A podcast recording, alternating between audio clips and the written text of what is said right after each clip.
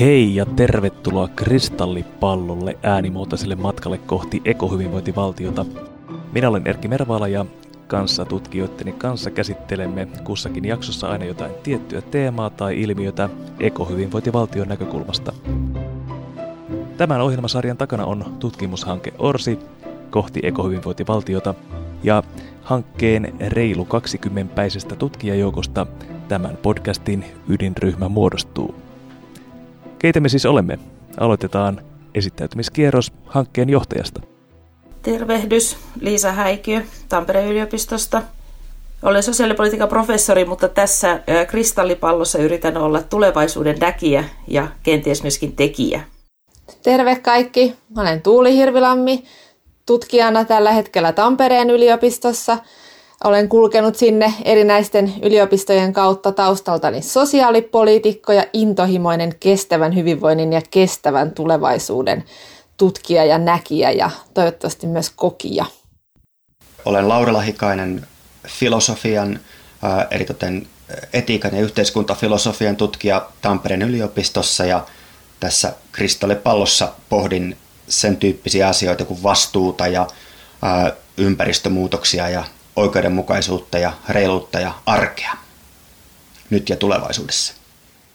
Hei, olen Sanna Tiilikainen Aalto-yliopistosta. Tutkin tietotyötä, etätyötä ja yhteisöllisyyttä digimaailmassa ja tykkään pitää mahdollisuuksia etsivän näkökulman tutkimuksissani. Hei, Mun nimeni on Mikko Jalas, mä oon Aalto-yliopiston muotoilun laitokselta ja mä olen arkielämän tutkija. Mä oon käyttänyt paljon aikaani ihmisten ajankäytön tutkimiseen ja kulutuksen tutkimiseen. Ja, ja syynä ja, ja taustajuonteena on se, että mä haluan ymmärtää sitä, miten meidän arki kytkeytyy luonnonvarojen kulutukseen.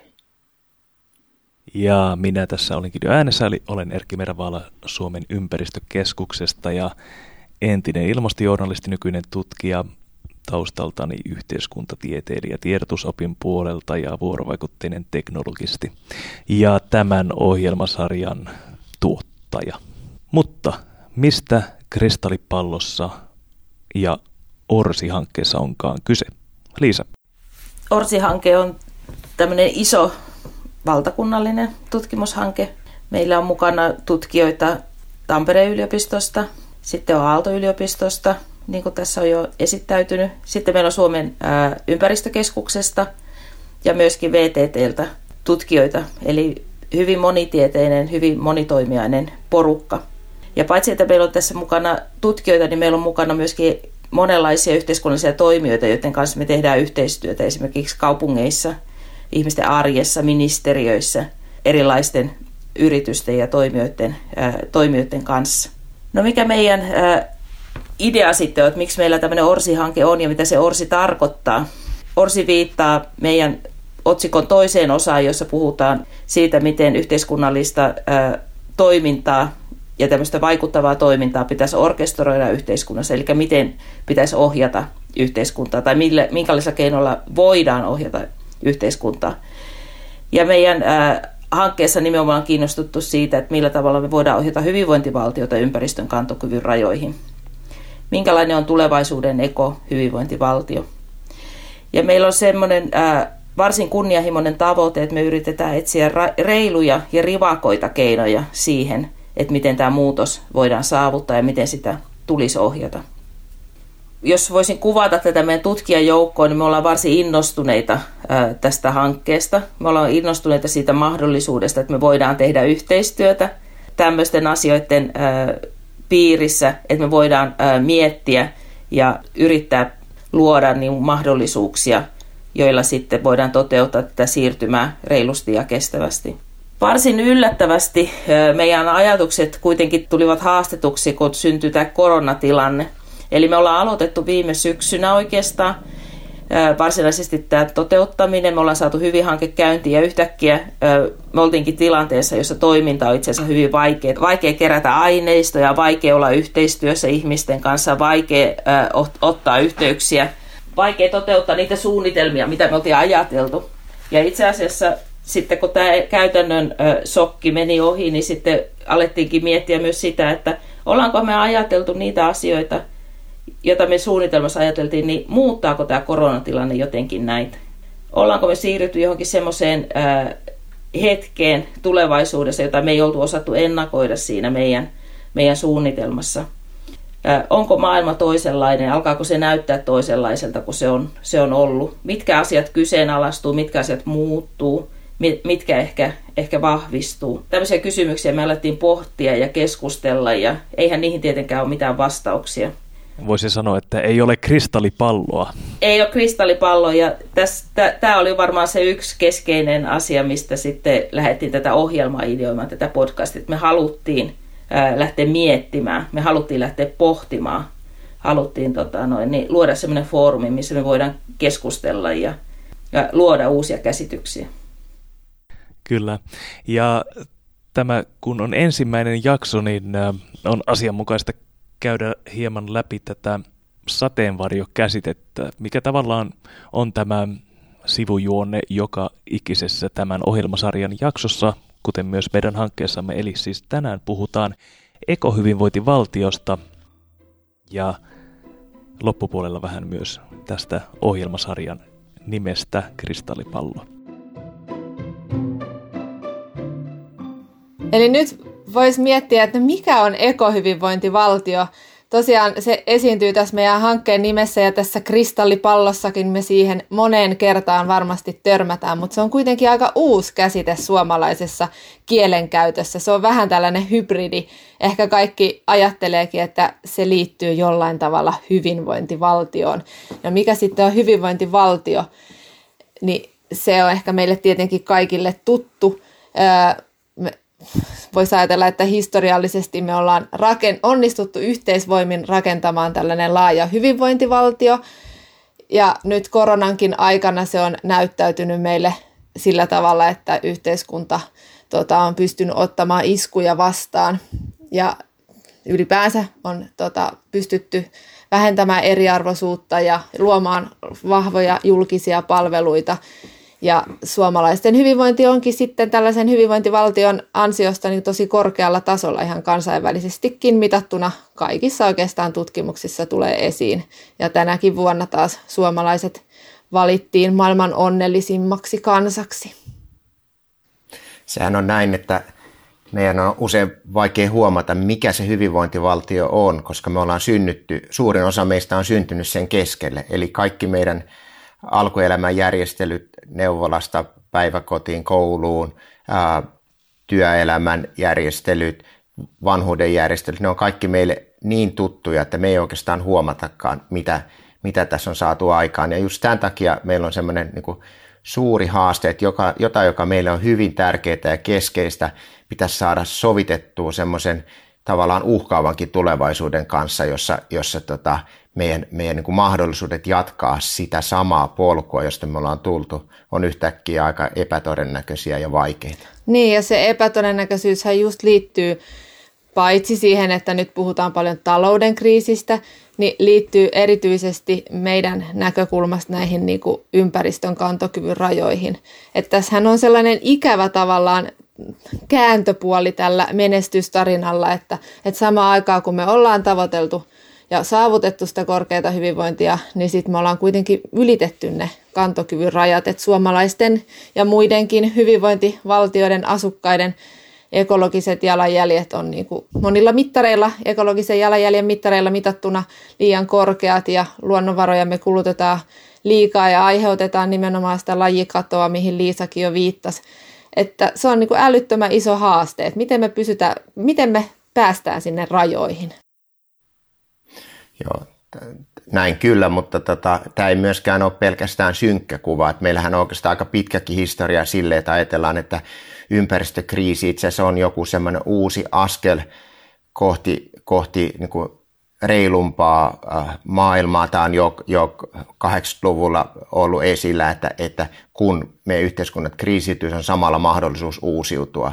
Ja ihan saman asian voi ajatella siellä arkielämän tasolla, että itse asiassa me tiedetään jo nyt, että monet semmoista asioista, jotka tuottaa ihmisille hyvinvointia tai onnellisuutta, on aika vähän luonnonvaroja äh, käyttäviä äh, toimintamuotoja. Meillä on paljon mahdollisuuksia parantaa elämänlaatua samaan aikaan, kun me äh, sovitetaan itseämme sinne luonnon kantokyvyn rajoihin. Niin, mutta tässä on sitten kuitenkin, mä oon ihan samaa mieltä sun kanssa Mikko, että tässä on paljon niin kuin ikään kuin potentiaalia, mutta sitten kuitenkin meidän pitää myös muistaa, että hyvinvointivaltiot on rakennettu tietynlaisen niin kuin talouden varaan, että tässä on myös näitä rakenteellisia kysymyksiä. Että mä oon ihan sama mieltä tuosta, että joo, että el- kohtuullistaminen ja elämäntavan niin kuin, tämmöinen niin kestävä elämäntapa voi kyllä olla yhteydessä onnellisuuteen, mutta miten me sitten just turvataan tämä sosiaaliturva ja julkiset palvelut ja koulutus ja minkälaiseen talouteen se perustuu ja miten me saadaan tavallaan koko tämä, niin kuin, nämä instituutiot No puhumattakaan eläkkeistä, niin. Ja siis näissä on niinku tämmöisiä isoja rakenteellisia haasteita, mitä meidän pitää miettiä. Ja sen takia me ollaan kiinnostuttu just näistä poliittisista ohjauskeinoista myös ja tavallaan sen julkisen hallinnan muutoksesta.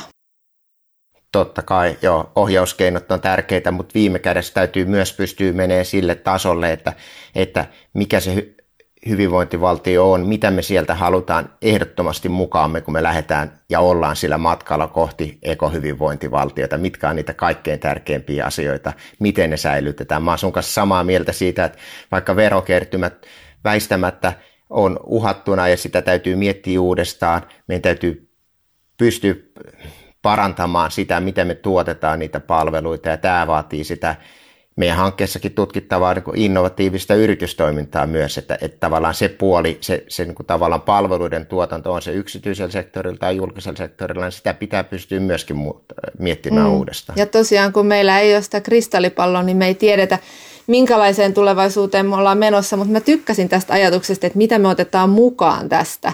Ja se on varmaan just se, että myös ehkä tästä nyt tästä korona-ajasta, että mitä tästä jää. Tämä on todella iso murros ja mä niin kuin näkisin, että nyt tässä ajassa just nämä esimerkiksi tämä Donitsitalouden malli ja ajatus siitä, että on niin kuin ympäristön kantokyvyn rajat, mutta on myös se just se sosiaalinen perusta ja ihmisten tarpeet ja se niin kuin perimmäinen hyvinvointi, mikä pitää turvata. Ja se on niin kuin se tavallaan yhdistelmä ja just tämä oikeudenmukaisuus, se mikä meidän pitäisi pystyä tästäkin ajasta viemään ja pitämään tavallaan koko ajan mukana.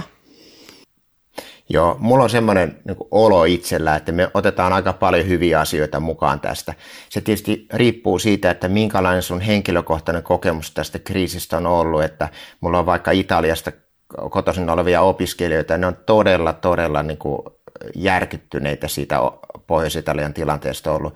Meillä täällä Suomessa onneksi ollaan oltu semmoisessa koronamaailmassa, jossa tavallaan näyttää siltä, että me pystytään toimimaan – järkevästi, tehokkaasti, myöskin yhteistoiminnallisesti tämän kriisin suhteen. Ja nehän on kaikki semmoisia voimavaroja, että tässä niin kuin tavallaan nähdään niitä tämän meidän hyvinvointivaltion hyviä puolia tällä hetkellä. Niitä niin kuin ke- kertautuu yksi toisensa jälkeen, kun tämä, tämä, tämä kriisi tässä niin kuin meidän, meidän tota arkielämässä ja uutisruuduilla tapahtuu meille. Mm, kyllä, ja tässä on paljon niin kuin just myös sellaista, että, että valtio ottaa uudenlaista roolia –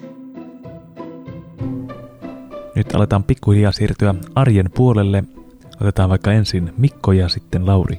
Niin, miten, miten me otetaan arjesta hyviä asioita mukaan, mikä, minkälaista tutkimusta esimerkiksi meidän pitäisi tehdä, jotta me ymmärrettäisiin se, mistä se arki koostuu. Musta tuntuu, että meillä on paljon sellaisia asioita, jotka, jotka niin kuin vaatii uudelleen pohdintaa tässä, tässä niin kuin tavallaan tässä eko, ekohyvinvointivaltiota, sanotaan ympäristökriisin hoitamisessakin. Että tällä hetkellä meillä on sellainen niin kuin iso vallitseva niin mantra ollut, että, että esimerkiksi kaupungistuminen on se keino, jolla meidän pitää tähän vastata. Ja nyt koronakriisi jollain tavalla haastaa myös tätä, että, että miten meidän tulee asua ja, ja minkälaiset ne sosiaaliset verkostot on, joiden ympärillä me, me pyöritään. Että, että mä jotenkin, jotenkin, tämäkin on taas semmoista optimistista ajattelua, että mä ajattelen, että meidän se tärkein yhteiskunnan tai arjen arjen niin kuin liima ei olekaan se, se luonnonvarojen kulutukseen nojava, nojava meidän oma kuluttajuus, vaan se on se, on se, se tavallaan se sosiaalinen puoli, jota siellä arjessa on. Ja ne on, niin kuin, voi olla eläjiä, jotka sitten löytää jotain kontakteja tässä korona-arjessa ja koronakevässä uudella tavalla, tai sitten se voi olla meidän perheitä, jotka, jotka oppii toimimaan yhdessä ja, ja, ja tavallaan löytää myös itsestään uusia piirteitä täällä kotien neljän seinän sisällä, kun, kun, kun ollaan ja, ja yhdessä sovitetaan asioita yhteen. Tuossa Mikko ja Tuuli hyvin rupesi keskustelemaan siitä, että miten tämä koronamurros näkyy arjessa ja toisaalta sitä ennen, miten niin kuin ekohyvinvointivaltiossakin on tosi paljon ollut kyse, tai siis hyvinvointivaltiossa ja sitten tulevaisuuden ekohyvinvointivaltiossa on kyse ihan kuitenkin arkisista asioista. Ja mielestä se, ne jotenkin merkitykselliset arjen asiat niin tulee just tässä koronakriisissä niin kuin yleensä tämmöisessä poikkeustilanteessa hyvin esiin, kun ne yhtäkkiä jollain tapaa häirittynä tai estettynä. Eli oikeastaan niin kuin tämmöisiä, että, että minkä tyyppistä asioista se hyvinvointi voisi koostua, niin sehän koostuu ihan tämmöisistä niin kuin, ää, perinteisesti filosofiassakin tunnistetuista ää, hyvistä asioista, niin kuin autonomia tai itsemääräämisoikeus, ää, reiluus ja oikeudenmukaisuus ja sitten ihmiselle tärkeät hoivaan ja rakkauteen ja ystävyyteen perustuvat ihmissuhteet. Ja nämä on sen kaltaisia asioita, joihin tämä koronakriisi kaikkiin on jollain tapaa osunut. Eli esimerkiksi ää, yli 70-vuotiaiden autonomiaa on rajoitettu hyvin rankasti, koska heidät on asetettu tämmöiseen karanteenin kaltaiseen tilaan, jossa sitten pitäisi niin kuin välttää tyylin kaikkia kontakteja ja toki meidän muidenkin pitäisi, pitäisi niitä välttää. Sitten tulee kysymykseen tästä tällaiset niin kuin reiluus- ja oikeudenmukaisuuskysymykset, että, että tavallaan tässäkin kriisissä niin kuitenkin niitä riskejä sairastumisesta joutuu kantamaan monet sellaiset henkilöt, joilla ei esimerkiksi ammatin tai työn puolesta ole mahdollisuutta tehdä kotiin etätöihin niin kuin meillä tutkijoilla. Siivoojat, myyjät, monet muut niin joutuu edelleen menemään työpaikalle, joutuu kohtaamaan ihmisiä, joutuu asettumaan alttiiksi paljon enemmän kuin monet muut. Ja he ei voi itse siihen vaikuttaa, että siinä on niin kuin tämmöinen sekä autonomia ja, ja oikeudenmukaisuuteen liittyviä kysymyksiä. Ja sitten tietysti tämmöiset hoivasuhteet, että millä tavalla me niin kuin pidetään toisistamme huolta – ne tulee tässä esille sillä, sillä tavalla, että, että me ollaan totuttu kuitenkin siihen, että, se, että miten me pidetään toisistamme huolta, niin siihen liittyy fyysistä läheisyyttä, että me ää, pidetään lapsia sylissä, halataan ää, isovanhempia, kun tavataan heidät, istutaan pitkää iltaa ystävien kanssa ja kaikki tämmöinen on nyt sellaista, kaikki tämmöinen on nyt mahdotonta. Ja sekin, että miten me nyt ollaan tällaisessa niin kuin, etävuorovaikutuksessa, niin ne taidot, millä me tiedetään, että miten, mikä jollain toisella on vaikka saat, saattaa olla pielessä, pitäisi, että meidän pitäisi häntä jotenkin pystyä lohduttamaan, niin ne perustuu kuitenkin semmoisiin asioihin niin kuin kasvonilmeisiin, äänensävyyn, asentoon, johonkin semmoiseen yleiskuvaan, mikä me saadaan toisesta ihmisestä, kun ollaan sen kanssa samassa tilassa, niin nyt tähänkään ei pystytä. Eli tavallaan meidän niin kuin se, että miten me ollaan, meidän pitäisi oppia pitää toisistamme huolta semmoisella, semmoisella ihan uusilla tavoilla. Mutta että se, mikä tässä on jotenkin tämän ekohyvinvointivaltion kannalta minusta semmoinen keskeinen oppi, niin voisi olla ainakin se, että ikään kuin miten nämä tämmöiset perusasiat, niin kuin itsemääräämisoikeus, oikeudenmukaisuus ja meille elintärkeät ihmissuhteet niin, ja niiden ylläpito ja kaikki hoiva, että miten ne järjestetään – miten ikään kuin ne mahdollistuu uudella tavalla. Samalla kuitenkin niin nämä on sen tyyppisiä asioita, jotka on ihan varmasti mahdollista, että ei, ei niin kuin se, että me hoivataan toisemme, ei se, ei se ole riippuvaista vaikka fossiilienergiasta. No, Lauri tässä hienosti summas filosofisesti ja käytännön esimerkkienkin kautta sitä, että miten me nyt tällä hetkellä pidetään ihan käytännön pakosta fyysistä etäisyyttä toisiimme. Mutta tämä sosiaalinen läsnäolo ja yhdessäolo, niin sehän on kuitenkin ihmisen perustarve. Se on erittäin suuri hyvinvoinnin lähde ja se, se ei sinänsä katoa minnekään, vaikka se nyt muuttaa muotoaan. Että nyt me ollaan kokeiltu tätä digiyhteisöllisyyttä, koska siis se on se kanava, mikä meillä on käytössä tällä hetkellä. Mutta mä oon tässä pohtinut, että tämän myötähän meillä muuttuu ei ainoastaan läsnäolon tavat, vaan myöskin läsnä tulemisen tavat. Eli miten me tullaan mukaan tällaisiin kohtaamisiin. Et siinä, missä me fyysisessä maailmassa ollaan matkustettu toisten luokse fyysisesti, niin digitaalisessakin maailmassa meidän täytyy matkustaa toisten luokse, mutta nyt se tapahtuu digitaalisesti. Ja aina kummassakin vaihtoehdossa tarvitaan jokin väline, jolla me voidaan tulla toisten luo. Ja välineiden käyttö vaatii aina resursseja. Se kuluttaa resursseja. Ja sitten mä oon ajatellut, että tämä läsnä tulon tavat ja niiden käyttämät ja tarvitsemat resurssit voisi olla yksi asia, jota ekohyvinvointivaltiossa pitäisi miettiä. Joo, ja siis mit, mitä sanoin just tuossa sanoit, niin tätäkin jaksoa, mehän emme ole saman pöydän äärellä, mehän äänitämme tätä useasta eri lokaatiosta äh, etäyhteyden välityksellä. Me pidämme huolen siitä, että me näemme jokaisen kasvon ilmeet ja me annamme täällä tota, toisillemme puheenvuoroja viitaten ja minä täällä tuottajan ominaisuudessa myös yritän pitää chatin avulla jonkinnäköistä rytmitystä kasassa. Mutta siis se, että se on juuri tätä, tätäkin, että millä tavalla tämäkin ohjelma on nyt erilainen. Mikä olit jotain sanomassa? Niin, miettikääpä sitä, kuinka tärkeää kuitenkin on se, että me saatiin aloittaa tämä meidän hanke yhdessä.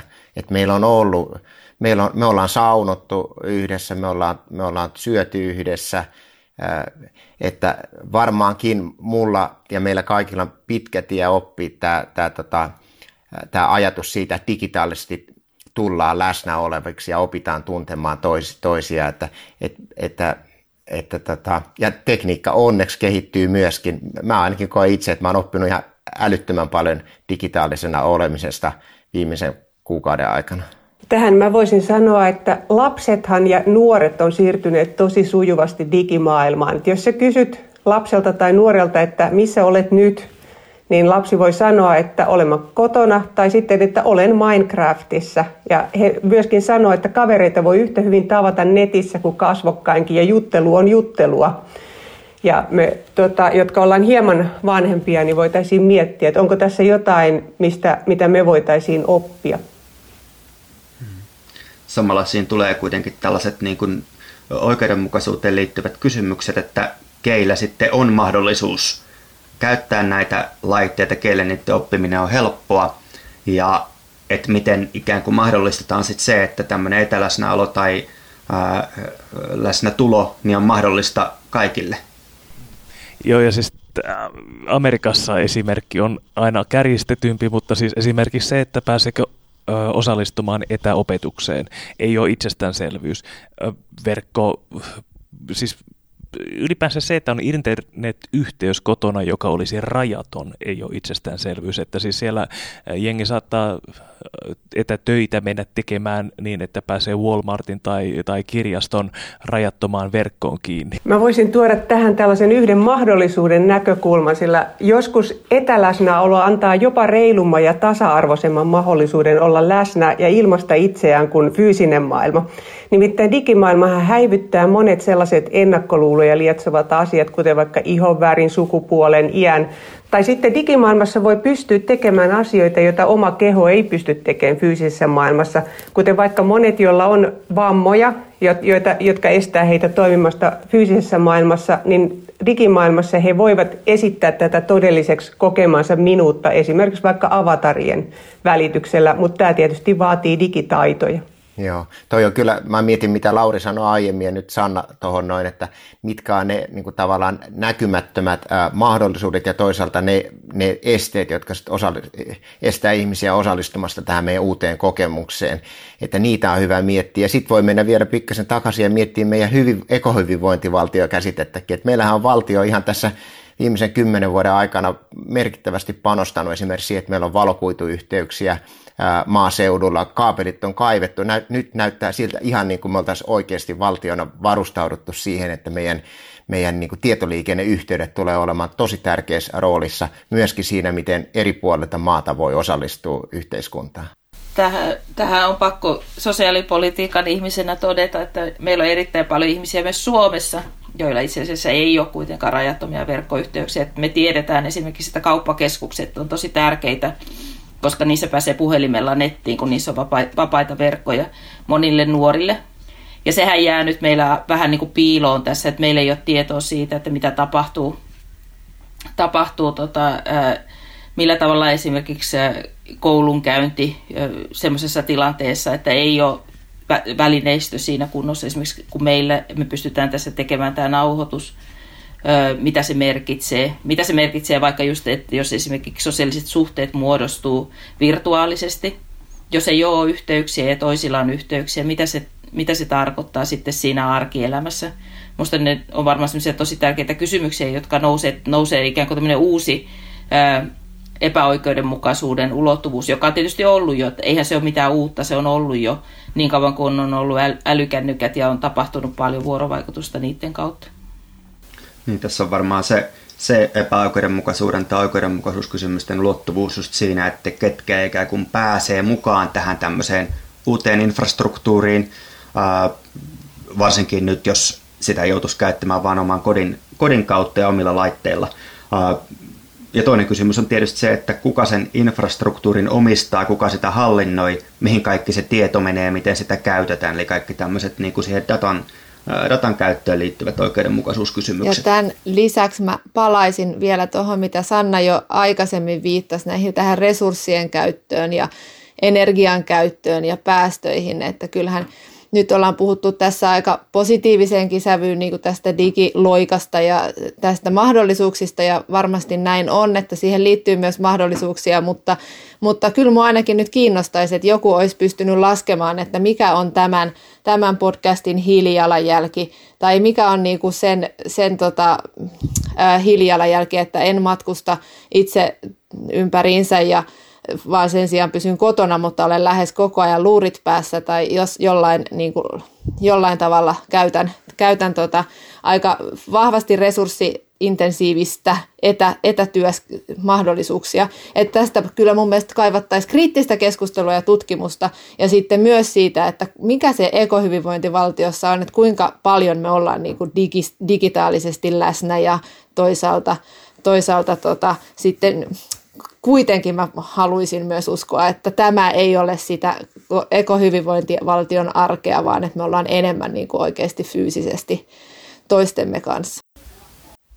Yksi, tässä on yksi meille juuri tässä tilanteessa semmoinen mikrotasolla yksi kiinnostava dilemma, eli toisaalta nämä, tämä videoyhteys mahdollistaa sen, että nähdään toistemme kasvonilmeet, voidaan ikään kuin sillä tavalla olla enemmän läsnä toiselle, me voidaan niin kuin, äh, katsoa, että onko jollakin jotenkin semmoinen olo, että hän hirveästi haluaisi sanoa jotakin, mutta ei saa ääntää kuuluviin, ja äh, toisaalta sitten taas niin luultavasti tämänkin tapaamisen toimitussession, niin hiilijalanjälki olisi pikkusen pienempi, jos jätettäisiin se videoyhteys pois ja oltaisiin vaan äänellä.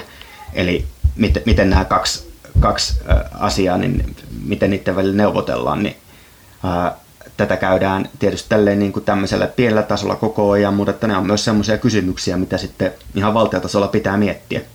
Jos mä voisin vielä vähän aikaa jatkaa tuosta tosta, tota digitaalisuudesta ja se, millä tavalla se on tähän korona, korona-arjessa niin kuin tullut esiin ja nostanut erilaisia asioita niin kuin keskusteluunkin ihan, mutta myöskin arkisiksi käytännöiksi toisella lailla kuin on ollut, ollut aiemmin.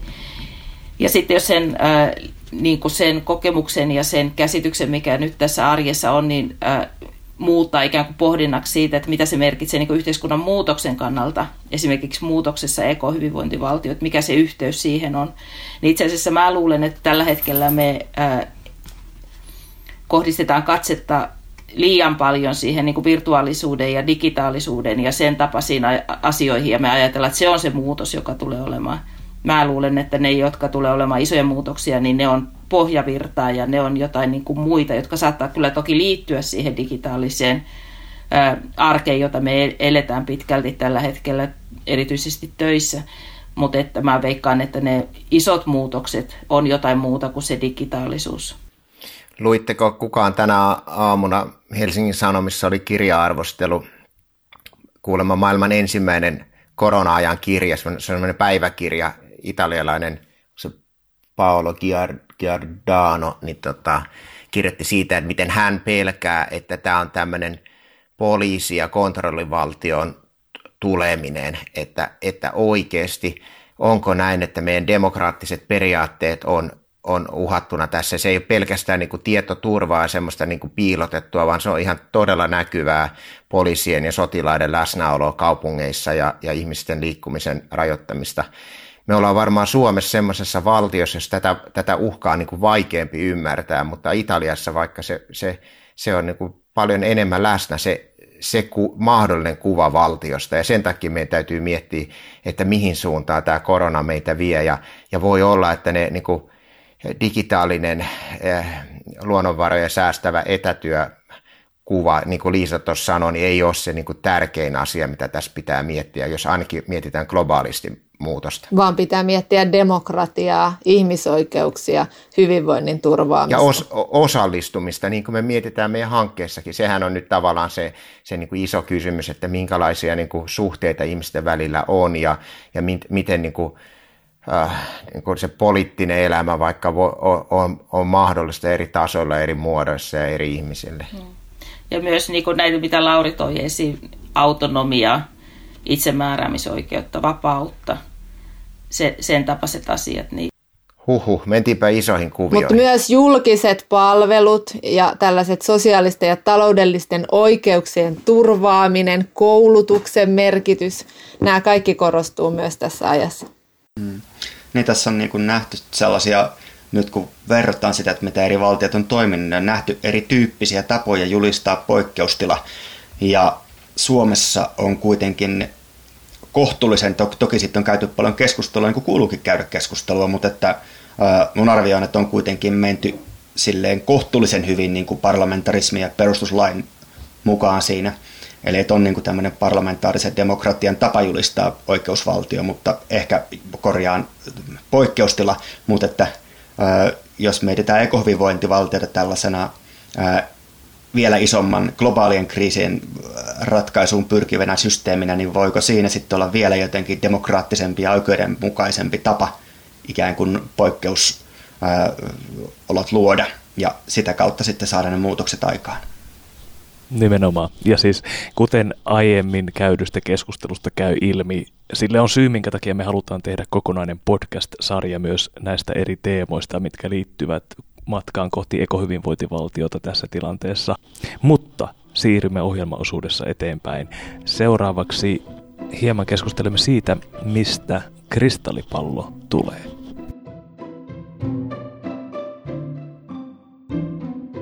Mistä nimi kristallipallo? Eikö se ole vähän halventava nimi, jos tutkijat puhuu ja kertoo, että käsitellään kristallipallossa asioita? Tämä nimi syntyi siitä, että koronakriisi oli just eskaloitumassa ja se oli kaikki niin kuin kaikessa keskustelussa ei varmaan ollut mitään julkista keskustelua. Ja kaikki halusi tietää, että miten asiat tulee kehittyä ja mitä, mitä tulee tapahtumaan. Ja mun isä soitti yhtenä iltana, iltana mulle ja kysyi, että onko mulla kristallipalloa. Se oli kuunnellut radioa ja koko päivän kaikki oli kertonut, että niillä ei ole kristallipalloa. Ja tota, mä sitten en muista, mitä mä siihen vastasin, mutta se kristallipallo jäi mulle jotenkin jotenkin mun mielen perukalle ja päähän, koska itse asiassa mä ajattelin silloin, kun isä sitä kysyi, että onko sulla kristallipalloa, niin mä ajattelin, että tutkijana ää, mulla itse asiassa on, kun on ollut kestävän kehityksen tutkija niin kuin 90-luvun loppupuolelta alkaen, niin monet niistä asioista, jotka on niin kuin tullut todeksi ja tulleet niin kuin, näkyviin viime aikoina, niin on ollut jo silloin sellaisia asioita, jotka on niin kuin tutkimuksen keinoin ollut näkyvissä. Ja se ei tietenkään voi sanoa, että olisi voinut ennustaa mitään koronakriisiä. Se on varmasti ollut meille kaikille niin kuin, todellinen yllätys, mikä näkyy tietysti siinä, miten yhteiskunnat on siihen reagoineetkin. Mutta että ylipäätään se semmoinen käsitys siitä, että tämmöiset asiat on mahdollisia, niin se on ollut kyllä niin kuin ihan se, selkeä. Eli tämä oli niin kuin yksi, yksi asia, että mulla se kristallipallo kyllä yhdistyi siinä sitten kuitenkin tähän tutkimukseen, että tutkimus on yksi keino nähdä siihen, että mitä on tulemassa. Ei tietenkään voi tietää, että mitä on tulemassa, mutta se on yksi keino nähdä niitä mahdollisuuksia tai niitä ää, niin kuin toden, todennäköisiä tulevaisuuden kuvia. Ja tota, noin niin, mä ehdotin sitten sitä kristallipallon nimeä meidän toimitukselle, joka me oltiin siinä vaiheessa jo sitten perustettu, ja siihen ää, tosiaan tuli erilaisia kommentteja, ja osittain se näkemys siitä, että ruvetaanko me nyt esittää, että meillä on tosiaan tämmöinen ennustajakyky ja ää, kristallipallo, niin tämä oli yksi, yksi kritiikki.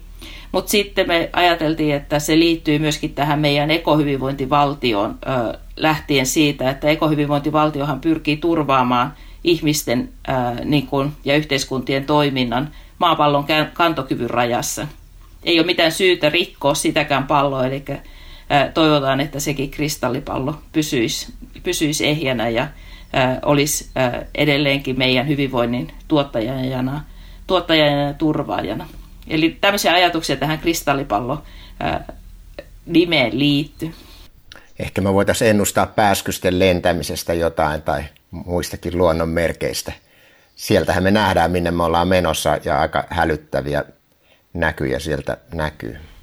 Joo, ja itse asiassa eilen justiin keskustelin yhden tota, lääkäri, lääketieteen tutkijan kanssa, niin tämähän jätevesistä pystytään ennustamaan kaiken näköistä tautien esiintyvyys ja niiden niin kuin eteneminen eri alueilla näkyy ensimmäisenä tällä hetkellä jätevesissä. Ja kun on nyt ollut näitä metsäpaloja ja kaikkia muita äär, sään ääriilmiöitä, niin kyllähän se on niin kuin silloin nimenomaan puhuttu, että ilmastotieteilijät ja tämmöiset systeemitieteilijät, Earth System-tutkijat on näitä ennustellut jo, jo niin kuin vuosikymmeniä, että no nimenomaan, että me eletään sitä tulevaisuutta, mikä on osin jo nähty.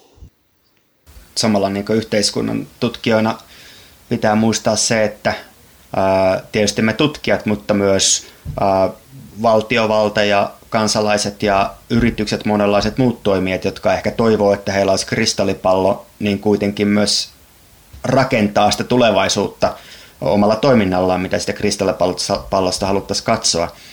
Ja sitten toki niin kuin ne ennustukset on, ennustukset on tärkeitä, että voidaan niin kuin ennakoida, että mitä on tulossa ja mihin niin kuin nykyinen, ää, nykyiset polkuriippuvuudet ää, ja meiningit voi johtaa, mutta että samalla se, että aina, pitäisi olla, aina pitää myös miettiä, että mikä on se mahdollisuus tehdä asioita toisella tavalla. Mä voisin put, tota, tarttua tuohon Laurin polkuriippuvuuteen. Että ihminen helposti toimii niin, että jos hän tekee yhden asian ja se toimii hänen arjessaan, niin hän tekee lisää päätöksiä samanhenkisesti. Esimerkiksi etätyötä on, se on ollut tuloillaan 80-luvulla, mutta sitä on vastustettu muun muassa sosiaalisen läsnäolon puutteesta ja matkustamista on perusteltu sillä, että kyllähän ne ihmiset on kohdattava fyysisessä maailmassa. Mutta nyt me ollaan huomattu, että me pystyttiin siirtymään etätyöhön nopeasti ja tehokkaasti ja näyttää siltä, että se jopa monessa yhteydessä onnistuu. Joten mun kristallipallo ehdottaa, että jospa tästä avautus ikkuna vapaaehtoiseen elämän käytäntöjen uudelleen arviointiin. Eli jos me voidaan tuosta vaan siirtyä fyysisestä kohtaamisesta digikohtaamiseen, jota aiemmin pidettiin jotenkin huonompana vaihtoehtona, ja nyt me ollaan sitä mieltä, että tämähän toimii, niin mikä muu vapaaehtoinen vähentäminen onkaan seuraavaksi mahdollista? Mulla oli ajatus, joka palasi vähän tuohon, mitä puhuttiin luonnontieteilijöistä ja, ja sen tiedon kulkeutumisesta yhteiskunnalliseen päätöksentekoon, että, että meillä on semmoinen käsite tuolta kymmenen vuoden takaa suunnilleen kuin carbon capability, se on, se on, se on siellä tarttunut semmoista, että miten ihmiset pystyvät omaksumaan ja, ja tulkitsemaan ilmastonmuutostutkimusta. Ja mä tuossa kun kuuntelin Laurin kommenttia, ajattelin, että – jos me ajatellaan, että, että yritykset ja, ja poliittiset toimijat rakentaa meidän tulevaisuutta, niin sit se ei, se ei niin pelkästään luonnontieteellisen tiedon ö, käyttökykyä, vaan se on myöskin semmoisen niin yhteiskunnallisen murroksen tutkim, tutkimustiedon käyttökykyä, että meidän pitäisi olla paljon enemmän sitä kyvykkyyttä yhteiskunnassa, että nähdään, että mitkä on meidän niin muut, yhteiskunnallisia muutosvoimia, esimerkiksi semmoista tutkimusta, että miten kriisiytyvät asiat sitten tulevat ratkaistuksi ja, ja, ja toisaalta miten me pystytään orientoitumaan niihin pitkän aikavälin tavoitteisiin. Vaikka, vaikka se ekokriisi tai luonnonvarakriisi tai ympäristökriisi on meidän täällä läsnä nyt ja tässä, niin, niin kuitenkin me tehdään sitä politiikkaa useimmiten ja mun mielestä sitä pitääkin tehdä sillä pitkän tähtäimen näkökulmalla. Ja toi oli mun mielestä hyvä ajatus just siinä, että kun on se kristallipallo, niin siitä myös eri toimijat katsoo erilaisia tulevaisuuksia. Ja just tähän, että, että se tulevaisuus, mihin me ollaan menossa, niin se myös välttämättä niin kuin väistämättä liittyy siihen, että minkälaisia valtarakenteita on yhteiskunnassa ja miten me, kuka pääsee tavallaan toteuttamaan sitä tulevaisuutta, joka sieltä kristallipallosta näkyy hänen tai sen intressiryhmän niin kuin suunnasta houkuttelevalta. Että, että kyllä pitää, ei voi olla myöskään naivi siinä, että me tuosta noin vaan siirrytään siihen ekohyvinvointivaltioon tai että se jotenkin se tulevaisuus näyttäytyisi kaikille samalla tavalla samasta kulmasta, vaan kuten kristallipallossa, niin siinä on niin kuin monta eri näkökulmaa ja sitten on kyse jotenkin siitä, että miten ne eri näkökulmat kohtaa ja miten ne myös törmää ja kuka käyttää valtaa. Toihan on hieno, hieno tuuli, hieno lisäys tuohon Liisan pallotulkintoihin, että tämä on kuitenkin myöskin tämmöistä ennustaja eukkotoimintaa, että, että joku voi ottaa sen areenan ja alkaa puhua niin kuin hänellä olisi ikään kuin tieto tulevaisuudesta ja, ja, ja ikään kuin se, se, se ainoa tie tai varma tie, miten meidän tulisi reagoida. Että kristallipallohan voi pahimmassa tapauksessa tappaa sen keskustelun, jos, jos me nähdään, että yhdellä näkijällä on, on niin kuin, äh, ylivertainen kyky nähdä asioita suhteessa toisiin. Et, että kristallipallo ja demokratian välinen suhde on tässä vielä selvitettävänä. Niin, tämä koronakriisihän on hyvin tuonut esille sen, että miten ö, sellaisia, millaisia kristallipalloja nyt sitten käytetään, niin nehän on, on esimerkiksi voi olla tällaisia tieteellisiä malleja ja simulaatioita, ja se, että minkä tyyppinen tulos niistä tulee, niin sehän riippuu siitä, että minkä tyyppiset lähtöoletukset sinne laitetaan. Ja että se, että tällä tavalla voidaan sitten tarkastella epidemian, epidemian etenemistä ja sitten tehdä jotain päätöksiä sen perusteella, mutta sitten samalla, että jos jätetään huomioimatta vaikka se, että minkä tyyppisiä sosiaalisia vaikutuksia. Esimerkiksi tarkastellaan pelkästään tartuntoja ja toisaalta talouskasvua tai, tai talouden hidastumista, niin sitten voi jäädä todella paljon niin kuin merkittäviä asioita huomaamatta. Mä näkisin, että tässä tarvittaisiin jonkinlaisia tällaisia rajatilaesineitä, kuten vaikka hiilijalanjälkimittareita, jotka olisi mahdollisimman läpinäkyviä. Kaikki ymmärtäisi, mitä sinne menee sisään, millä perusteella jotain tulee ulos, että me voitaisiin keskustella mahdollisimman yhteismitallisesti näistä aihe- aiheista ja saada niin päätösten perustelut sillä lailla näkyviksi, että kaikki voisi ymmärtää ne ja ottaa niihin kantaa. Mutta kyllä tässä keskustelussa tulee esiin se, että, että on hirveän monta näkökulmaa ja tämä aika herättää meissä paljon kysymyksiä ja mä todella innolla odotan, että mitä tästä seuraa ja kun me pureudutaan vielä enemmän tähän demokratiaan ja valtioon ja valtaan ja hiilijalanjälkiin ja mittareiden käyttöön, että tämä avautuu kyllä, tämä kristallipallo säkenöi todella moneen suuntaan. Tällainen oli Kristallipallon ensimmäinen jakso. Ensi kerralla puhumme valtiosta ja meillä on tällainen idea, että toivoisimme myös kuulijoilta kysymyksiä. Voitte lähettää myös orsiatympäristö.fi kommentteja. Twitterissä myös meidät löytää at orsistn. Sinne voi laittaa kysymyksiä ja sinne voi myös kommentoida podcast-jaksojen alle jaksoja koskevia asioita. Olemme myös ecowelfare.fi osoitteen takana. Sieltä löydätte myös tämän koko jakson tutkija Kavalkaadin. Minä olen Erkki Mervaalla mukana myös Lauri Lahikainen, Liisa Häikkiö, Tuuli Hirvilammi, Sanna Tiilikainen ja Mikko Jalas. Ensi kertaan. Hei hei!